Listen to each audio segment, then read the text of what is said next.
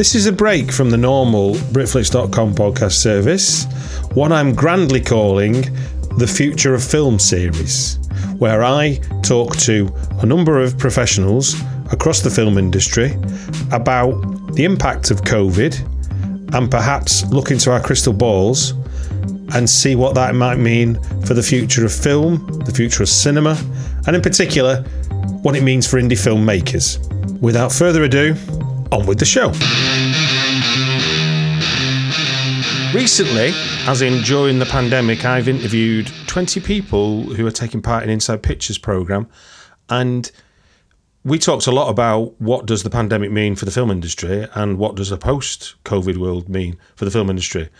And understandably, everyone had a lot of guesses and opinions, but nobody had the answer because there was 20 different answers, there was 20 different impacts, and this is people who work in production, who work in distribution, who work in exhibition, who work in sales, people who work in stop motion animation. You know, there was no real full understanding of what this might all mean. So, with that in mind, I reached out to people to see if I could get some opinions on maybe how they see what's what's happened, what's happening, and what might happen in the future. Welcome to another Britflicks.com podcast. And today's guest is a returning guest. Welcome, consultant and founder of Distribution Rewired, Beatrice Neumann. Hi, Stuart. Lovely to be here again. Before we get into the questions, do you want to give a, a brief overview of your your whole life, I suppose, as a as a freelancer in this film industry? Yes, uh, I'd love to because uh, whenever people ask me, so what do you actually do?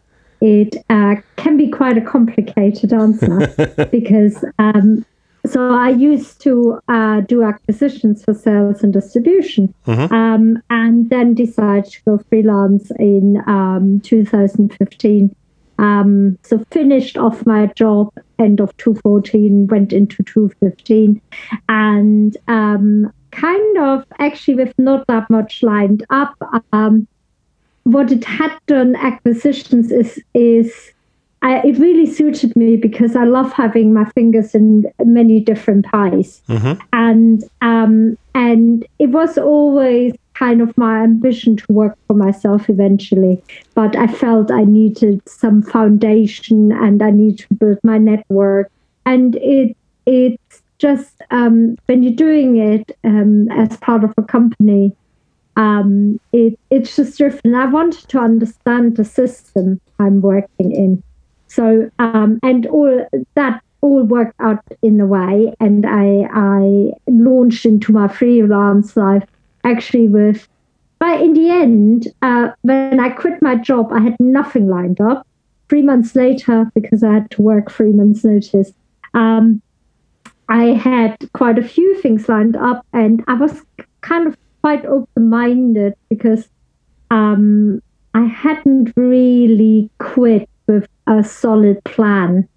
Um, the thing which I actually originally wanted to pursue was to build my own VOD platform. Mm. And um, so, and out of that came kind of the first thing I initiated, where it wasn't that I got a job. So, uh, and that was distribution rewired, and we talked about that a couple of years ago. We did.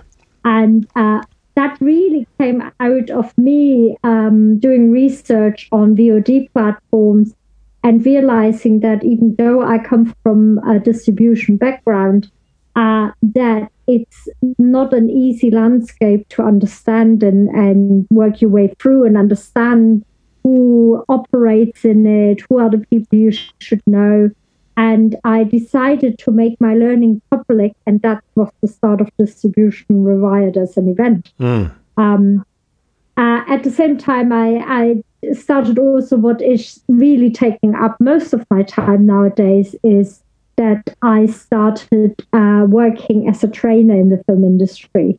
So I um, started working with Creative England on Market Trader with Julia Short, which I know is also part of your series. Mm-hmm. And um, also, um, I had um, part-time lecture job lined up at Sheffield Hallam, and my job was a new module which was all about uh, festivals and distribution. So I, it was my job to basically train up um, the film and media production students to um, work out how to get their film to an audience. Mm.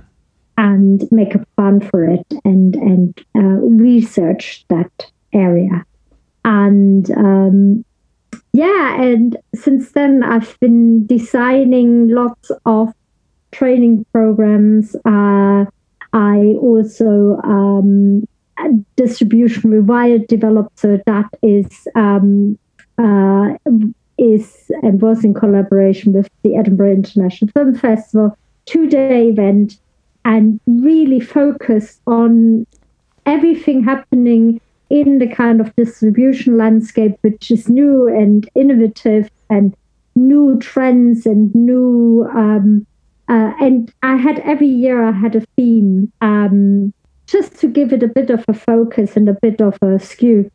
And uh, and another big part of the event was a project market. And uh, really, what I wanted to do is I was quite frustrated in in the last years of doing my job as an acquisitions exec that I had to say no to certain films which I thought definitely had an audience, but it just was a bit too disparate or too niche for a distributor to be able to take it on. Mm-hmm.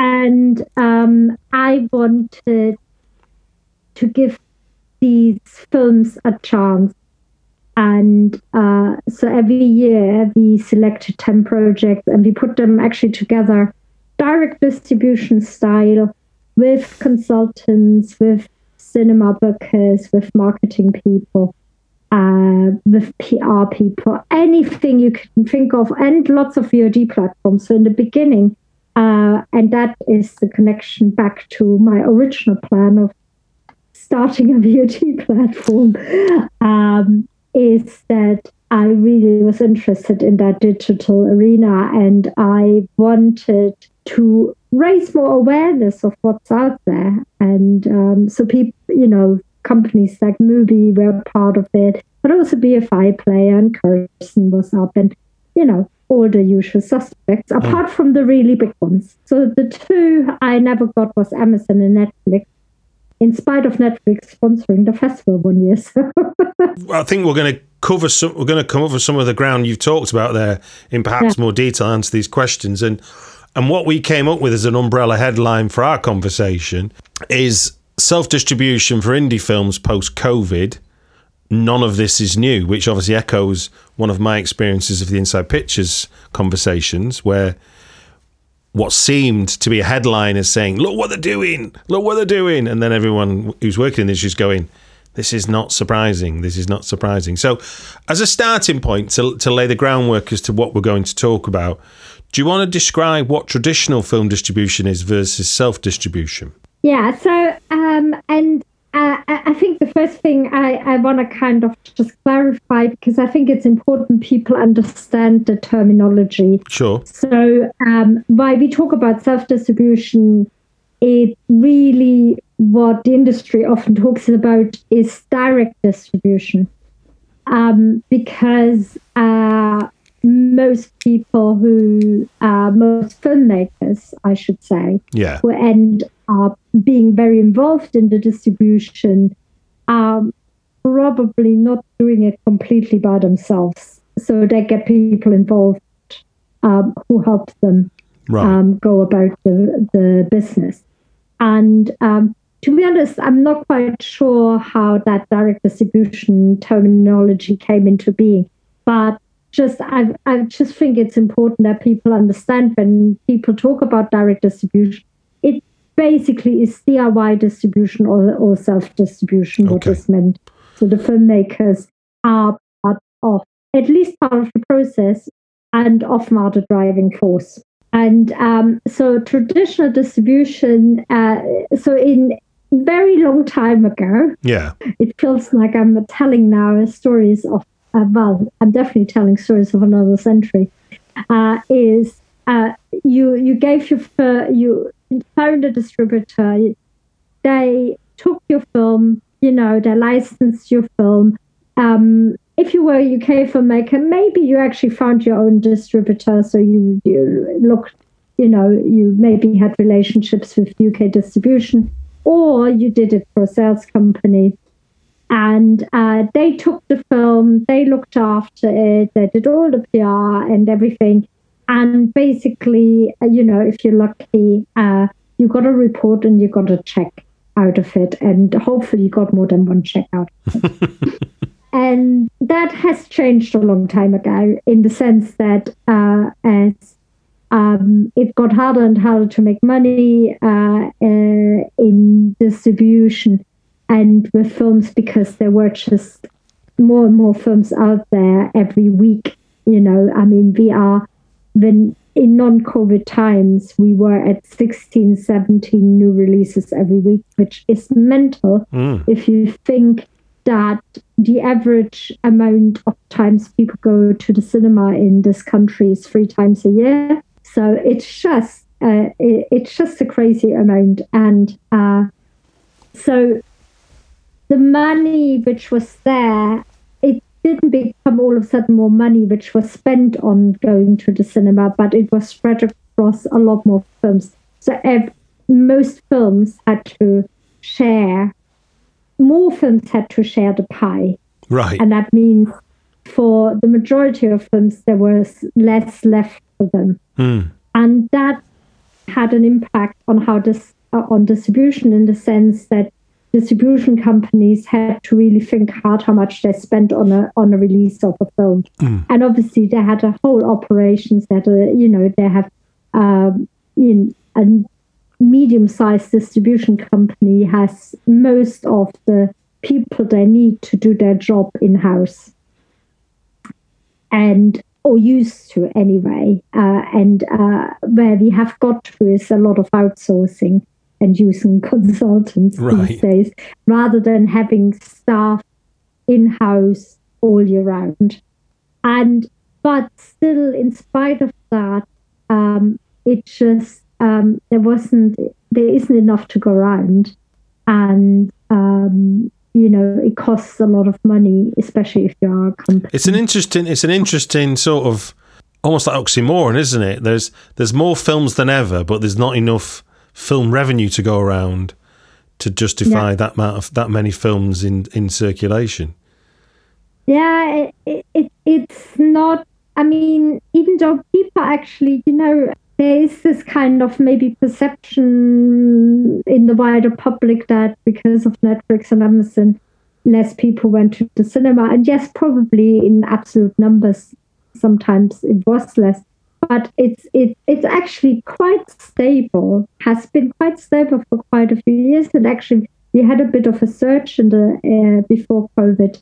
Um, uh, in terms of cinema admissions. Uh, we had one of the best years. I think it was 2018. Yeah, well, I mean, I think as far, as far as I understand, the people who subscribe to, if you subscribe to at least two platforms, that's evidence that you're more than likely going to be someone that goes to the cinema a lot more than the three times a year average. Exactly, and uh, it's a different experience uh, going to the cinema than watching online, and I think uh, probably uh, that's definitely something we all learned uh, in the past year that uh, we still want these experiences. Um, you know, um, for example, I I don't um, a comedy sitting by myself on on my sofa is not as funny as when I'm in a cinema and people laugh along with me. I'm going to laugh a lot harder and a lot uh, more. Yeah, and and the same. I think the same rules apply to uh, a horror film. Is not nearly as scary as when you're sat in a room with 300 other people in the dark. Exactly, exactly. It's it, it there's obviously an atmosphere in the room and you are soaking it up as much as you watch the film. If traditional film distribution is about separate companies doing the, distrib- the distribution of your film for you, and self distribution is the idea of the filmmaker taking control of it and doing it themselves. Why self distribute? And I suppose there are two sort of factors. There is the I choose from the get go to self distribute versus my film never got picked up by the traditional film distribution route and therefore I have to self distribute.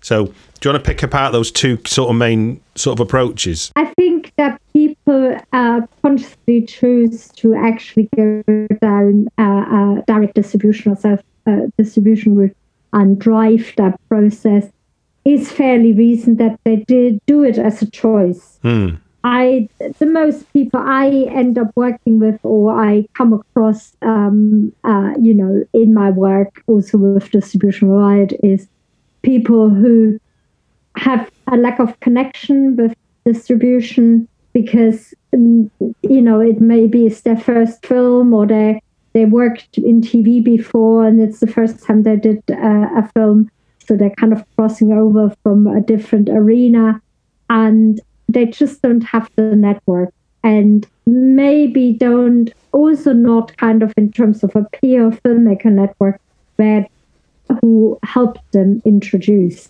But I think the important thing is to say because we are in a special place in the UK to to some extent because if you were a filmmaker in Germany and in France, it probably wouldn't occur to you to self-distribute. Okay. Um, we have we have an environment where that's possible, and it's because our landscape is different to continental European landscape, which is a lot more rigid. I mean, there isn't an infrastructure where you can directly talk to cinemas and you can actually or directly talk to uh, VOD platforms.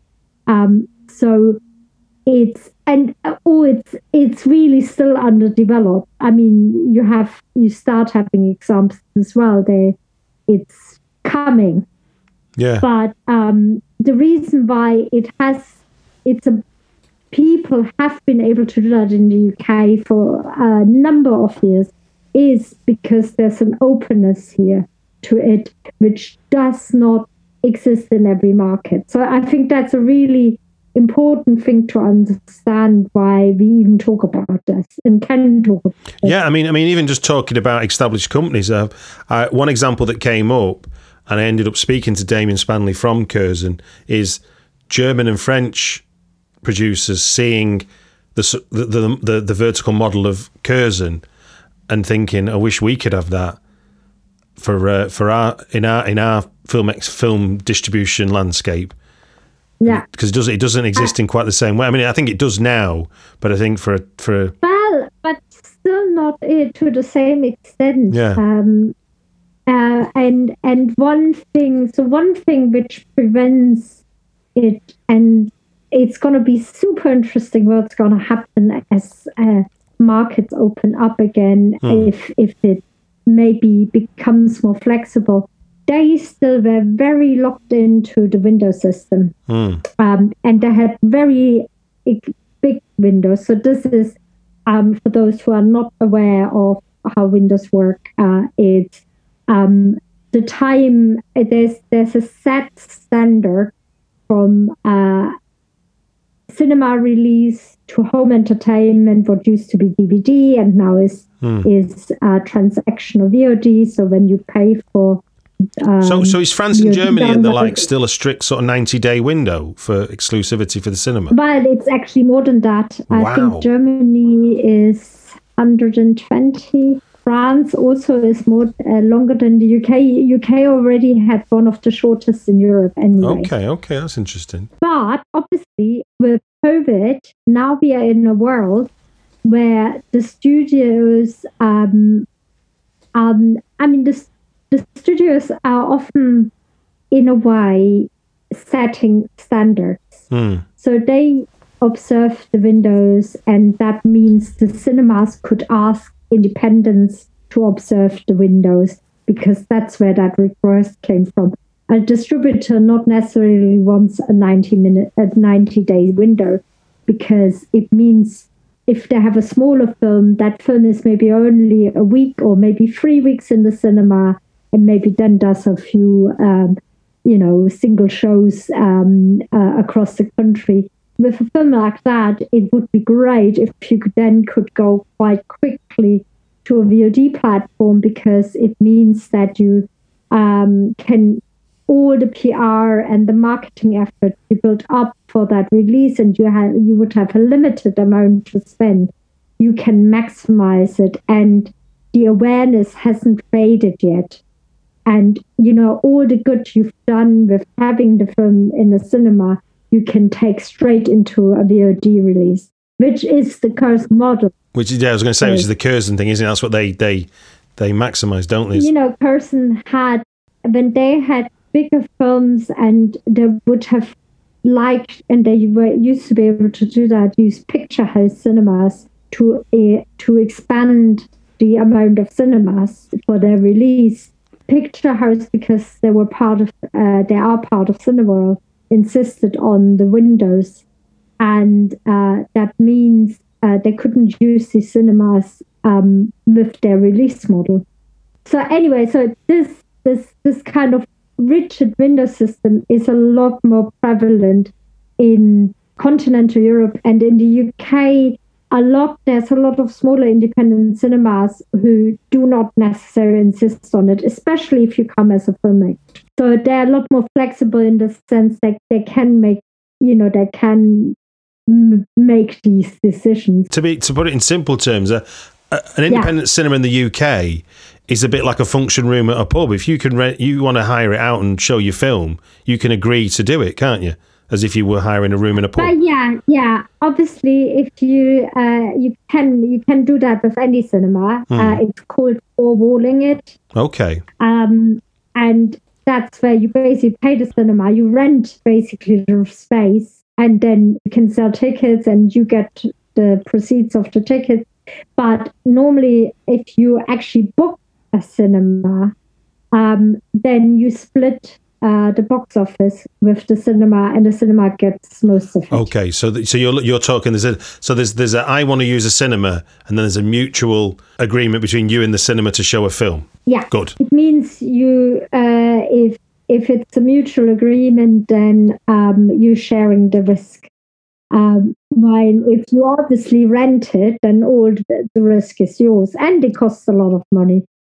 What's also interesting about what you've what you've unpacked there in terms of the difference between UK and France and UK and Germany is is that quite often the narrative, and it's, it's happened in the conversations I've had on this pod, on this podcast series, is there's a tendency to focus on the studios and their demands on the exclusivity yeah. of the window and their control of the window, um, because yeah. of the because of the big cinema chains and their.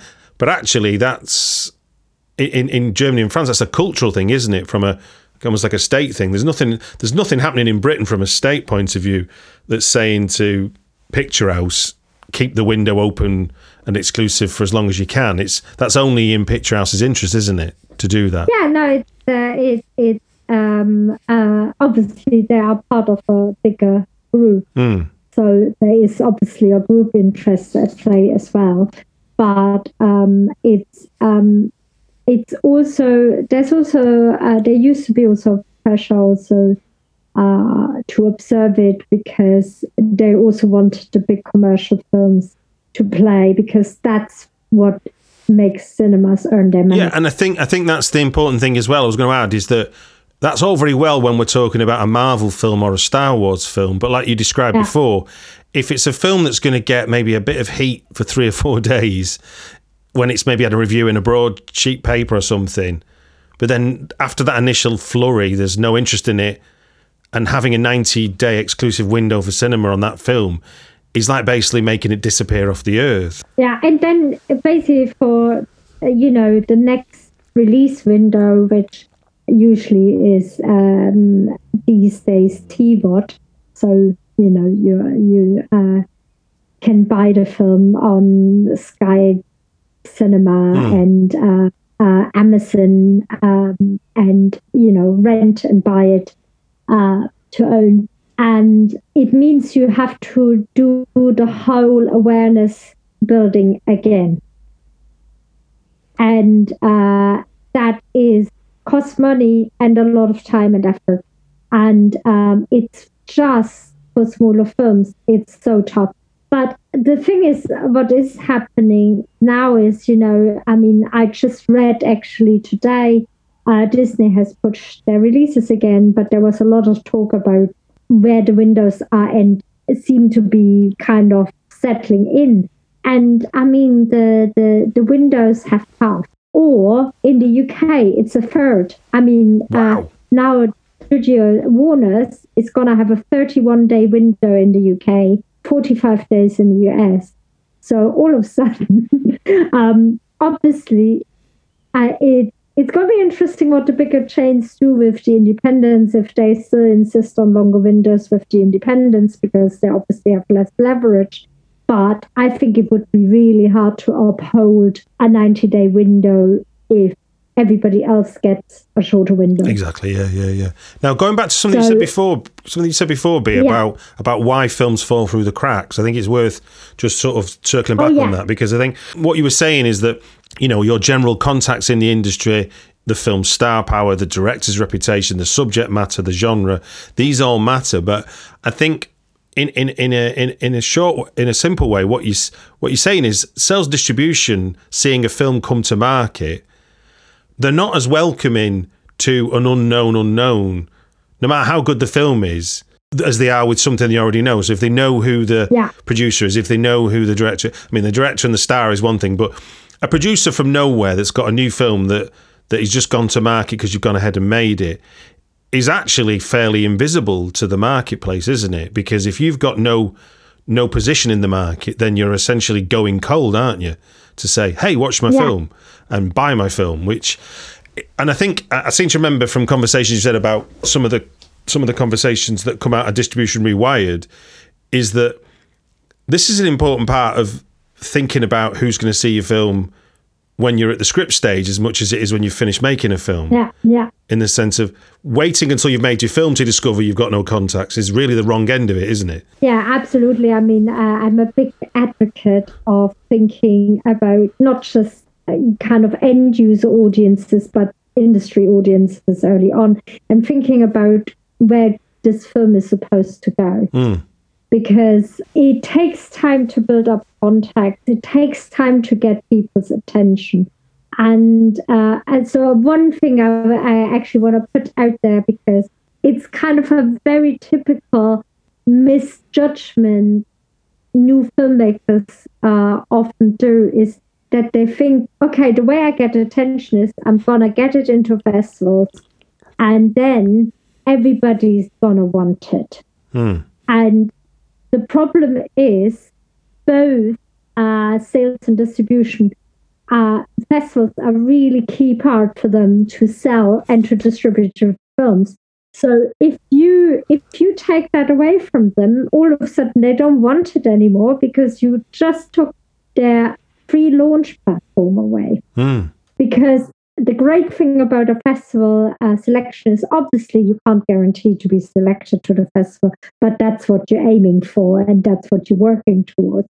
But the great thing is you get free promotion, you get free critical acclaim, you get a, a, a spotlight which you didn't pay for Yeah, yeah, yeah. if you take that away, both from sales and distribution, and you think, well, no, but you know, obviously that's the, the one thing everybody thinks about is the festivals as an indie filmmaker is but if you do that and you don't connect before that first festival to be quite honest then you might miss your chance to uh, get one of these guys on board. And I have to say, in spite of things having, uh, you know, changed a lot, and and there are more filmmakers now who make a conscious decision of driving the distribution bit themselves. Um, most filmmakers still would prefer to work with a sales and a distribution company because it is a shitload to, a it's a shitload of work and it's so many relationships you have to build on top of your filmmaker relationships that's why there's a whole industry out there because it's a lot of work Okay, well, that's a good segue, Beatrice. So, what what would you say are the pros of self distribution, and then we'll do the cons of self distribution. And in a sense, for the pros, then what resources am I going to need to self distribute, and what should I be making time for? yeah time is a is a very important entity but actually the first thing you should do if it's something you think about and, and just maybe the main reason for people to do it themselves, who consciously go down that route, is uh, either they have already relationships because they have done it actually through the system a few times Yeah. and they have built up, um, you know, a, a pool of relationships, and they're doing. Maybe they're working in a certain niche of filmmaking where actually um, they can take advantage of these relationships themselves and don't need a middle, an agent in between or a middleman in between. The other ones are they want to keep control over the process of distributing.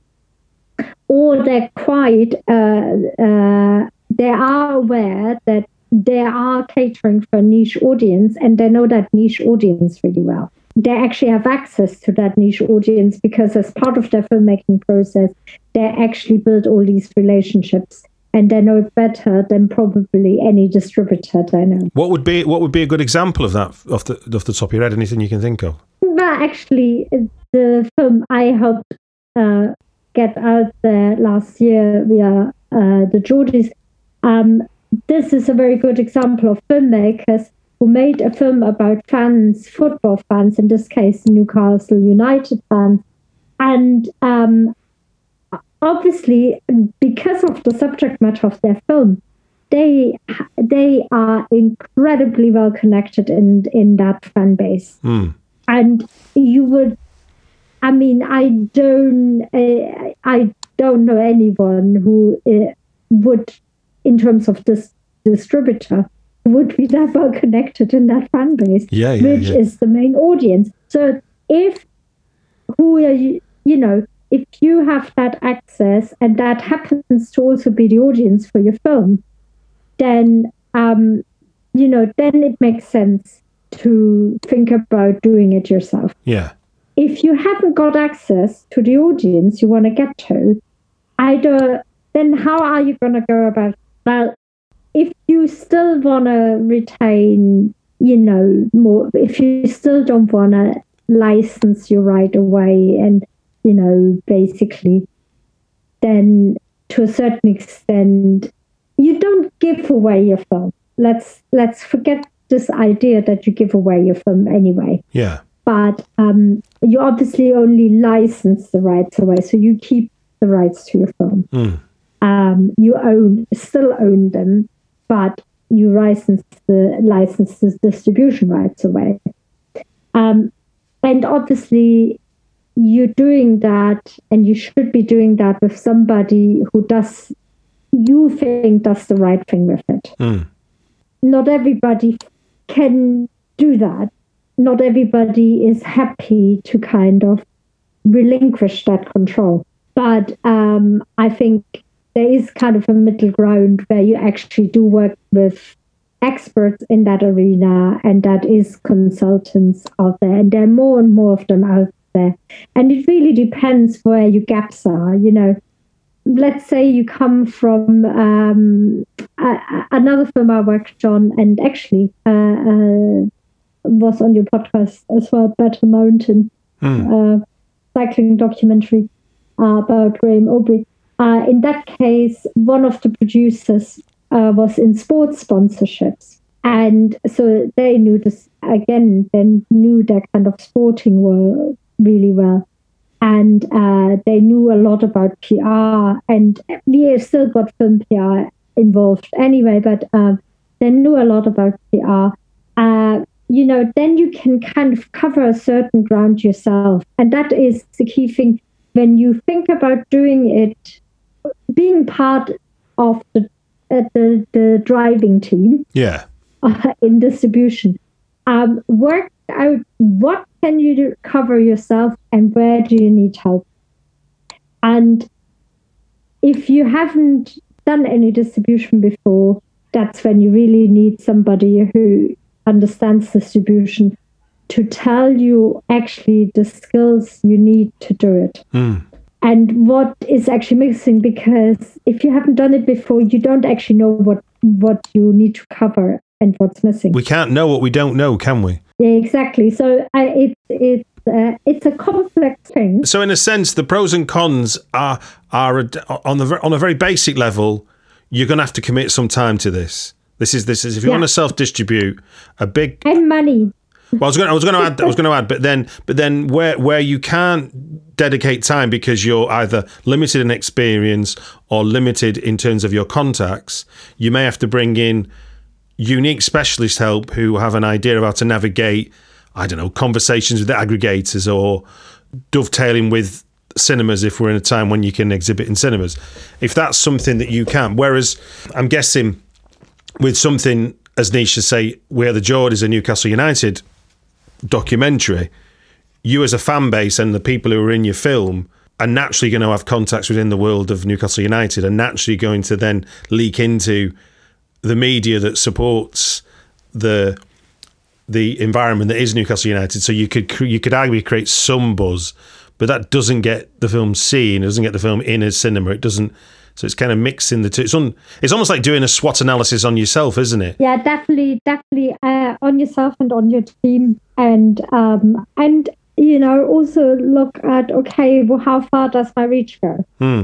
You know, I, for example, um, I don't do it very often, but I occasionally get involved and I distribute and I, I make a point of this distribute with filmmakers. Right. Okay. Um, so I'm not a distributor who distributes for them. Hmm. I distribute with them. So I'm, you know, uh, they have to be part of the, t- you know, they have to be very hands on with me because I'm not a company. I'm a person. That's a lot like the advice that I've heard from from agents when they work with writers and directors. It's like I work with them to get work. I don't. They don't. They don't cease yeah. looking for work because I'm now their agent. Exactly. We, we so, work together. So I you know, I I bring a certain expertise expertise to the table. Mm. I find the gaps they haven't found yet, and uh, and I can cover certain gaps mm. when I work with people.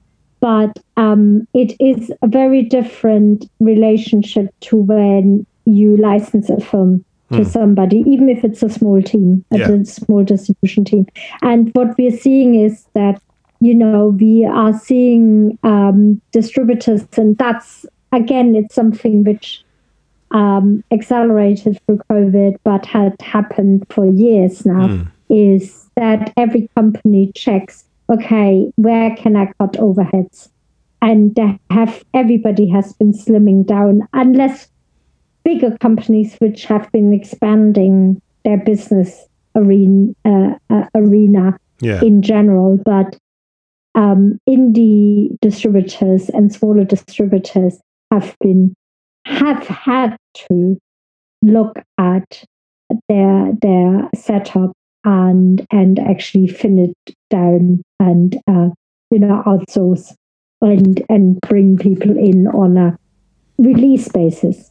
I suppose, and then then thinking about thinking about the cons then of, of self distribution. Then, from what you've said, but the thing is also the the other thing apart from actually, uh, I think it it it's a really tough thing to do if you haven't got um, access, direct access, and extensive direct access to your audience. Yeah.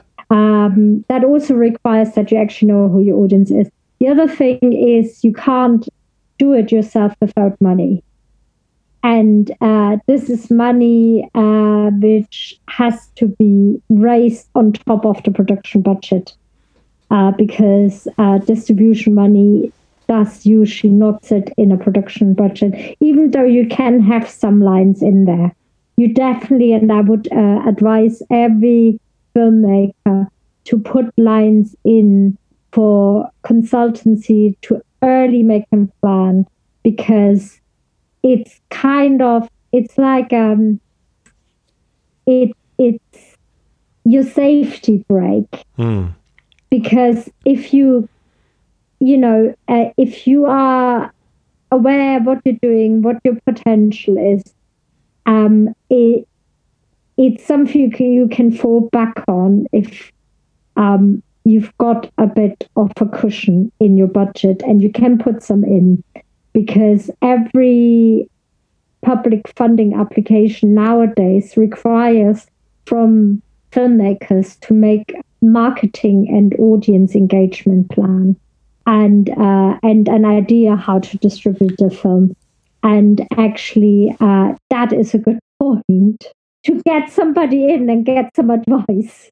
Even if you were 50 50 on whether you should self distribute or go a traditional route, then you need to understand what what the distribution looks like. Um, and I think I think from what you've said, don't underestimate how much your business to business relationships and fostering and growing those is to any success you might have with your film full stop because that's how you through those through building those business to business relationships that's how you grow a profile for you and your films. Yeah. Growing making a film in a bubble away from everybody else is like the word coupled with no idea of who it might watch it is a recipe for disaster is what we're saying isn't it? Well it's it, you're making it very hard for yourself. Yes sorry yes there'll, be, there'll always be an exception that'll prove that theory wrong. Uh, you make it really hard for yourself and it doesn't mean uh, you know it it doesn't work in the end because i think if you do if you have an absolutely exceptional film um, you have a chance that it cuts through it anyway. Hmm. however um, this is really i mean you basically have to have a genius film yeah. for that to happen and anything which is uh, only slightly flawed, you putting it at a huge risk. And considering how much effort, especially a first film, usually takes, and the years of work that goes in it, that's a really high risk to take. And um, I, but you know, this kind of industry knowledge, I, I, mean, oh, it's kind of logical, isn't it? I've heard it around, Beatrice, from filmmakers I've had on who have reached that achievement of having made a film. Yeah. And it's and it's entering the film festival market, but there's no sales or distribution attached to it. Yeah. And they haven't got the resources or the money to self distribute. So the option yeah. is it eventually gets noticed and that can mean and and you like you say the the the the one the, the films that are you know half decent to uniquely brilliant are going to find someone who can sell the film for you. But you're going to have to wait and that might take time and then therefore you're sitting on something that either you've invested your savings into or somebody else's savings into that isn't going to start to make any return on, on, on the commitment made into it, let alone find an audience to watch it, which is ultimately what you set out to do. But it, it it's also, you know, it, does it mean it's the only film you're ever gonna do because you actually don't get to the point where you can make the next one. Mm, true. Yeah, yeah. You can almost put a brake on what happens next by not having completed the the cycle, as it were. Now, from what you've discussed so far, is there anything anything you wanted to say about self distribution you've not been able to say yet? Um, I'm sure there's loads because I could talk about it for days and months and years, which is what I'm doing. One last question, then, B. You, you, we, we started at the beginning by saying that you you you founded uh, Distribution Rewired. Um, so, what's 2021 uh, have in store for Distribution Rewired?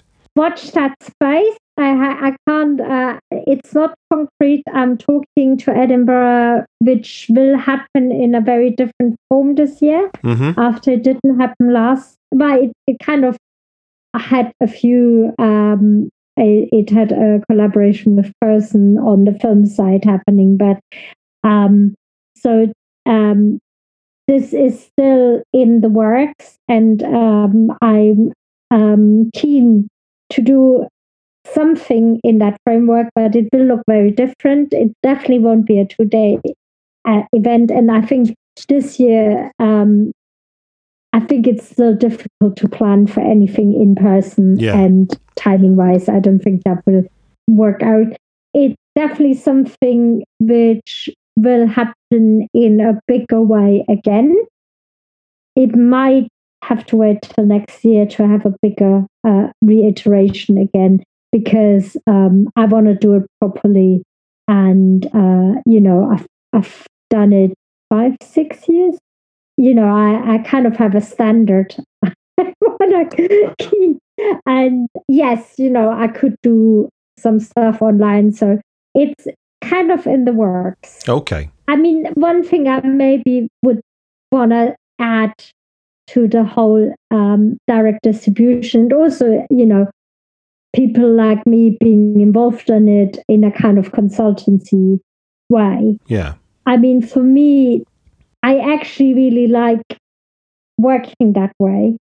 And um, because it's very creative, you know, you have to really come up uh, to to make the most out of nothing. However, the big question every time I do it is, can I actually afford doing it? Because obviously, uh, you work with filmmakers who kind of, you know, uh, um, have to scrape the money together to be able to do it. And and there's only so much I can, uh, you know, I can ask them for uh, for my services, and it is that has been and uh, and actually it's very related to Distribution Rewired as well, which is all around. You know, also doing it yourself is in terms of what comes back and what you ha- invest, in, especially the time you invest in, you're not getting paid for. There is a big question mark in terms of how we gonna be able to properly monetize that to actually make it worth everybody's while.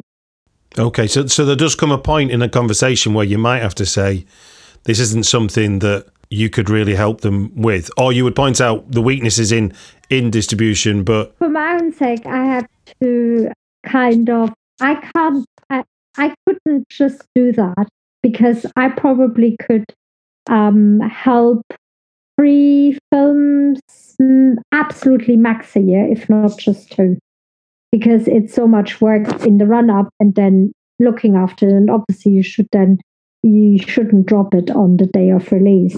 So to do it properly, and I actually can't ask for enough money to live off that. Yeah, no, I understand. So I I can only do it additionally to other stuff. And it's a bit of a shame because, but I I will seek. So I don't want to end on an absolute downer here. I I it is kind of the thing I'm trying. I have been trying to work out for years. How can we make that space work? How can we find mechanisms which, you know, are the future of distribution, which, uh, you know, uh, are not as overhead intensive as the traditional distribution system, but kind of give the ones who do it in a different way a chance um, to actually make that work for themselves. Maybe not make them rich, but actually make it work for them. well, that's a positive note to end on. Yeah. So that's my internal quest. well, look, it just gives me to say thank you very much for giving your time on the Britflicks podcast. Thank you very much, Stuart. It was an absolute pleasure as always.